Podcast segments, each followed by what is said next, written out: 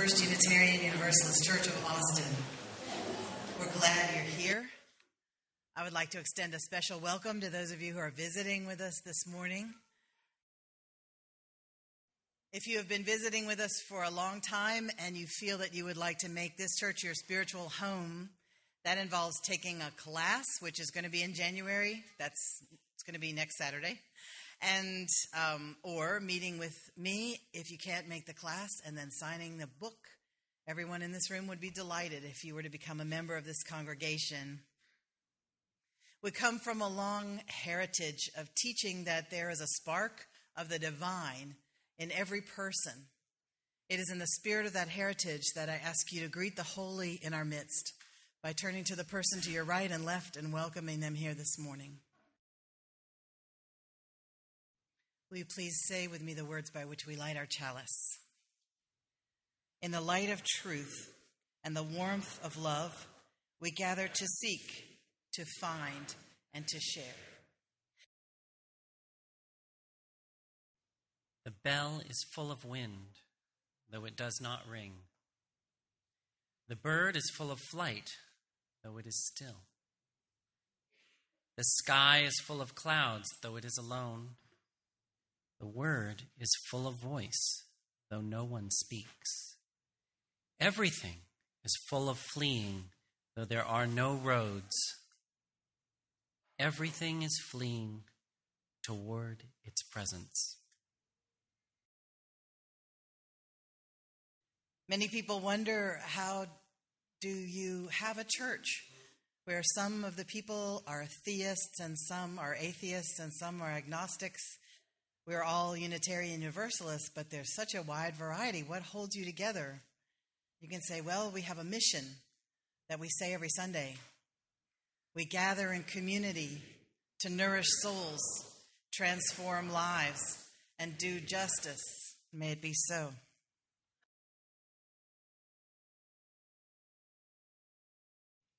Let us end our time of meditation with a metta meditation from the Buddhist tradition. This is a meditation, a wish, a prayer, an intention. I'll say the first line and you say it after me, should you choose to. In the spiritual practice of metta meditation, loving kindness meditation, you would say this that we're about to say. You would say it for six months just for yourself in order to build a strong foundation of loving kindness then you say it for somebody you love and for yourself. After a few more months, you add somebody that you feel neutral about. Just pick somebody out in the grocery store checkout line or at the library and pray this for them. Finally, as you're strong in the spirit and centered and gorgeous inside, you pray this for someone against whom you have a resentment. In our services, what we do is we pray it one time for ourselves, one time for someone we love, and then we skip straight to the hard part just to see what it feels like to say it for someone against whom we have a resentment. So, the first time through for ourselves. May I be free from danger May I be mentally happy. May I be physically happy. May I have ease of well being.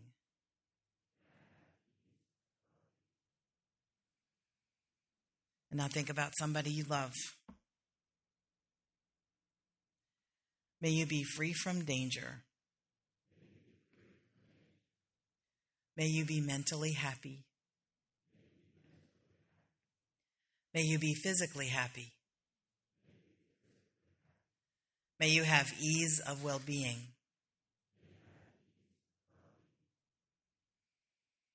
Now, the hard part someone against whom you have a resentment. If you can't call anyone to mind, just think about inside the Beltway in Washington, D.C.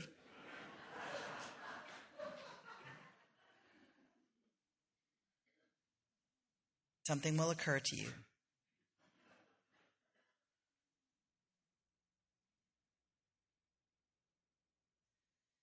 May you be free from danger. May you be mentally happy. May you be physically happy. May you have ease of well being. May it be so.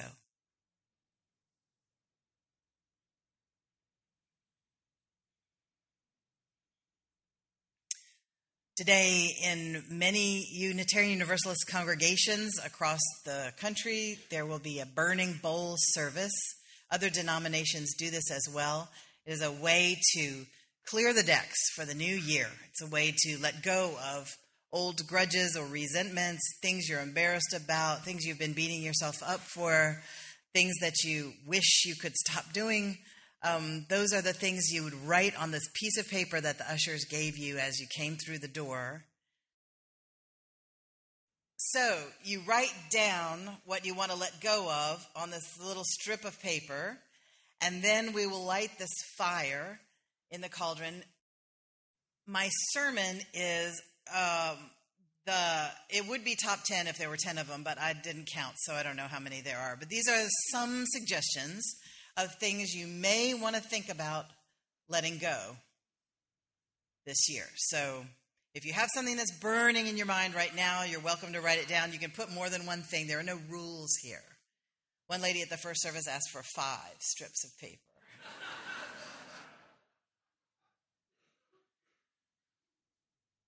Here are some suggestions about things to let go of in the burning bowl. One, and this is overarching. And by the end of this, you will be able to tell that I worked as a therapist for 20 years. One thing you might want to let go of trying to control things that can't be controlled. Most of us don't try to control things like the weather because we know unless you do, um, because we know that the weather can't be controlled. But the main thing that we try to control that can't be controlled, other people.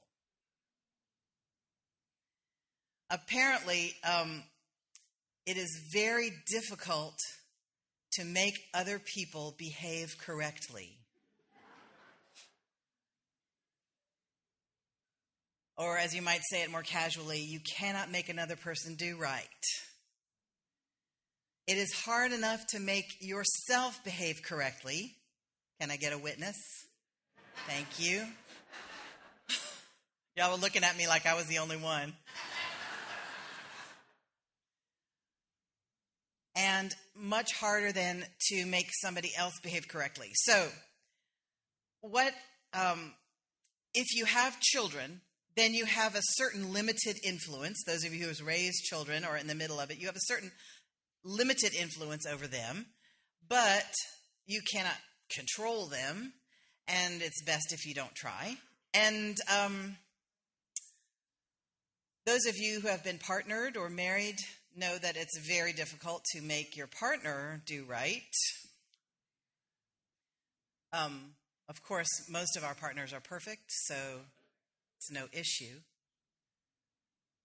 It's hard to make your sister, who has been dating inappropriate men for years, realize that she's got a pattern going on.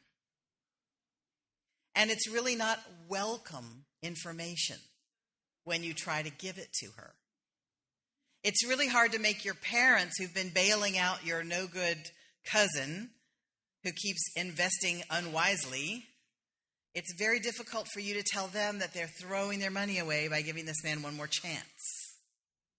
Are you with me? Your coworker who works in the same place you do, only you do all of your work and some of hers too, you're not going to be able to make her do right. So the only person you're left with in the control area is yourself. Does everybody have paper now? Wonderful. Thank you very much, ushers. Um, the I Ching, which is a book of Chinese wisdom, says that between two people, the window of influence is sometimes open. So sometimes you're able to slip something through and it really gets through, and the window of influence is open and then it closes again, where it stays, usually. So if you can say your piece while the window is open, that is great. And then if you can stop saying your piece, that's the ticket. Because if you say the same thing over and over to somebody, like, if you would just put your keys in the same place all the time, you wouldn't have to look for them. Then your voice becomes the voice of that thought in their head. And they can no longer really have that thought themselves without feeling poked by you. So if you just say it one time, you're probably okay.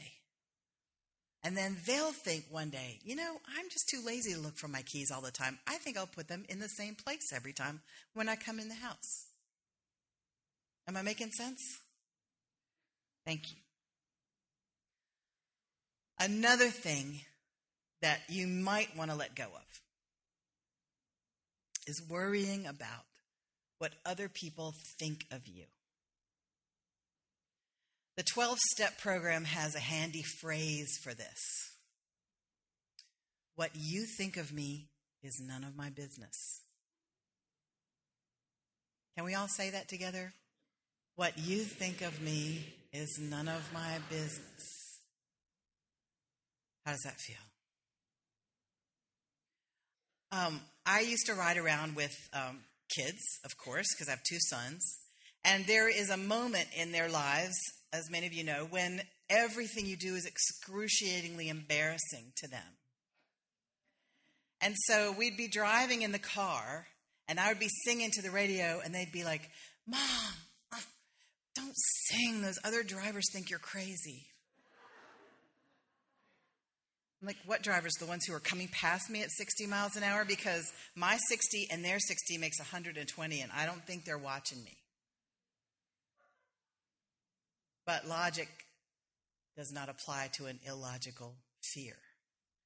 So um, I had to try to teach them what they think of us is none of our business. Now, what some people think of you is your business, your boss, for example. You want your boss to think well of you. You want your in laws and your family to think well of you, but sometimes you cannot control, like your boss, okay? Um, Perhaps there was a time when your boss waved cheerily goodbye to you in the parking lot after work, and you turned and got in your car without waving. Now, your boss thinks that you were rude. You know that you needed new glasses and did not see the wave. But what are you going to do? What are you going to say? to make that all right. If you keep hammering at it, you're going to look loony. So you just have to return to correct behavior the best way you can and just be who you are and say, What he thinks of me is none of my business, none of my business. All right. Uh, number, another thing you might want to think about letting go taking over other people's problems. Um, many of us are helpful people, and many of us are people who like to fix things. And so, you know, when you hear a preacher talk about something more than once, you know they're talking to themselves. So, um, so the ones that talk about the evils of sex, you got to watch them.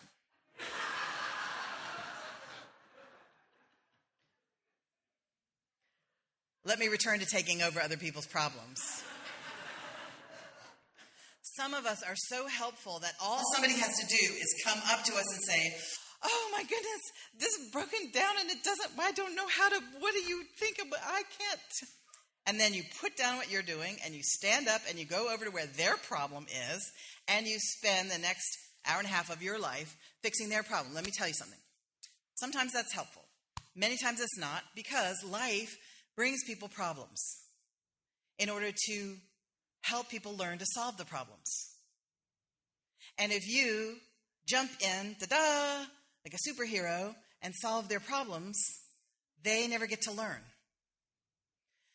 So it is a very tricky thing to know when to take on somebody else's problem Um, here's a good phrase, and I want to ask you to repeat this after me. Here's a good phrase you might want to use when somebody comes to you ah, about a problem. That sure is a problem.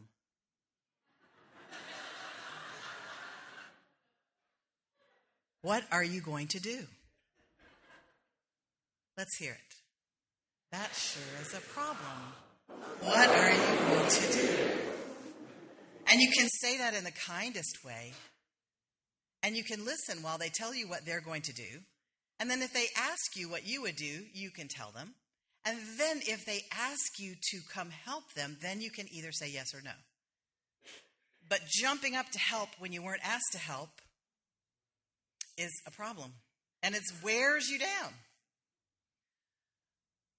Some people have heard this phrase before Why are you mad at me? I'm just trying to help. If you've ever heard that phrase before, it could be that you might want to let go of helping when you weren't asked to help. Sometimes people will ask you to help, but sometimes people just want to talk the problem over. And this is a lot of times between partners and spouses. You come home, you go, I hate my job. My boss is a jerk. I can't stand those people I work with. And the partner goes, So quit. Then the first person gets mad. Why? Because they didn't want to quit, they just want to talk about it. They want somebody to say, What are you going to do? Tell me more. It's very difficult not to just come up with a solution right away. Helping when you're not asked to help is something that you might want to think about letting go of. Here's a hard one. You might want to think about letting go of having the same old conversation over and over and over. There are some people that you have a conversation with, and I'll just use a kind of benign one. Um, many people in our families are concerned when we become Unitarian Universalists. and they want to talk to us about it. And having one or two of those conversations is great. But the 15th time that somebody says, but the Bible says da da da da da, and you go, I understand that it does. And they say, but you might go to hell. And you go, we don't believe in hell. These are not hellfire fire, by the way. This is for the burning bowl, and just in case somebody has ruined fire for you.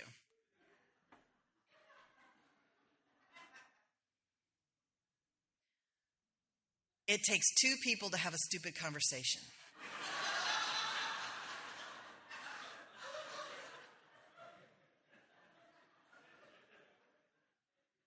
Just keep that in mind. Here's another thing you may want to think about letting go arguing with somebody in your head when they're not there. I have a friend who gave that up for Lent, and she's like, What do other people think about?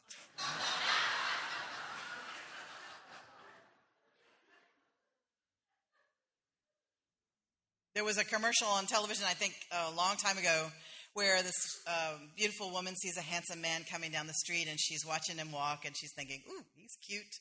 And um, he comes closer and she thinks, oh, maybe we could get together. That would be awesome. And um, we'd have so much fun dating and it'd be cool. I'd love to introduce him to my friends. And then we might move in together. They're walking closer and closer. And, and then he'd probably cheat on me with one of my friends. Then he, he'd be a jerk about what we're going to how we're going to divide up the apartment, and it's just going to be heartbreak, nothing but heartbreak. And by the time that he passes her, she's snarling, I want my CDs back.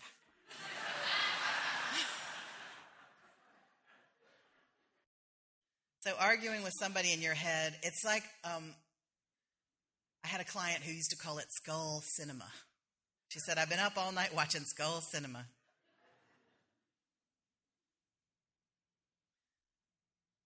It's like the person is going to be late getting home from work. And you're driving in your car, you're getting ready for the fight. Because the person who's at home is going to go, I cooked this beautiful dinner and you're late and it's sitting there on the table and it's getting cold and I'm going to say, well, I was at work. I couldn't help it. I got a phone call at the last minute and then it turned into this. My boss gave me three extra things to do and I just can't help it. And well, your work is more important than your home life. And no, it's not. I do this for us. No, you don't do it for us. You do it for yourself and that's it. And um, anyway, so you're all like girded up for the fight when you get home and the other person's not even there yet.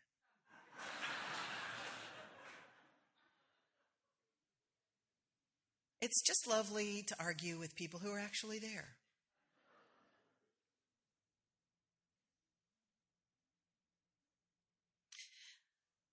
The final thing that I would like to talk about letting go of as a possibility for you is imagining that God has given you the job of running the world. God or whoever. That you are the manager for the whole universe, and that if something goes wrong, it's on you to fix it. And it's probably your fault anyway. Cancer, probably your fault. Bad traffic, you could fix it. Go to McDonald's, the people don't know what they're doing. You just want to jump back there and tell everybody how to do it. Being manager of the universe is a very difficult job and it really hasn't ever been given to anybody. There was a lovely pope one time, Pope John the 23rd. Lovely stories about him, anyway, from my dad. Pope John the 23rd was one of my dad's favorite people John F. Kennedy and Pope John. So the story goes that Pope John wasn't getting any sleep. His valet was noticing the sheets were tangled and the bed was a mess, and he, he just wasn't feeling good as valet could tell, and after about a week of this, the sheets were finally smooth and the bed looked like someone had had a good night's sleep in there. And the valet said, Holiness, forgive me for saying something, but it looks like you had a good night's sleep. I'm so glad. And Pope John says, You know, I've been so worried about the whole world, and I've done everything that I can think of doing, I, but I've got these hungry children in my mind. And I've got violence in my mind, and the people at war, and I just can't think what else to do. And then I realized I'm only the Pope. I have no idea whether that story is true or not. But it became a saying around my house where you'd go, Oh, I wish I could, but I'm only the Pope.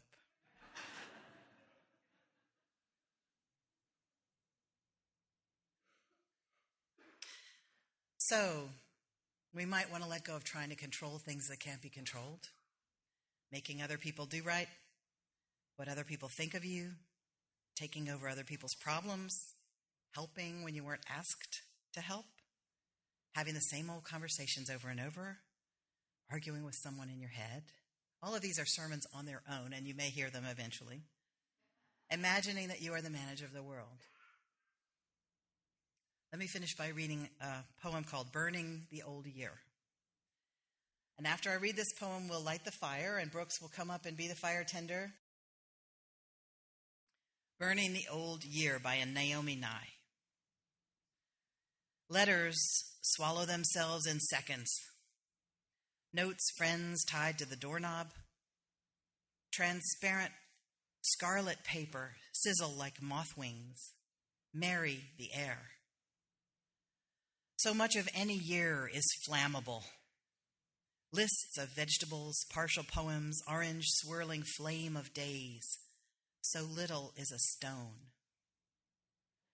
Where there was something and suddenly isn't, an absence shouts, celebrates, leaves a space. I begin again with the smallest numbers. Quick dance, shuffle of losses and leaves. Only the things I didn't do crackle after the blazing dies. Please say with me the words by which we extinguish our chalice. We extinguish this flame, but not the light of truth, the warmth of community, or the fire of commitment. These we hold in our hearts until we are together again. May there be a celebration, a space, an absence in your life of the thing that you have let go May you be lightened. May you be filled with other things. May you be brave. May you find other souls to nourish until we meet again. And may you be willing for your life to be transformed. May it be so. This is a presentation of the First Unitarian Universalist Church of Austin. For more information, visit our website at www.austinuu.org.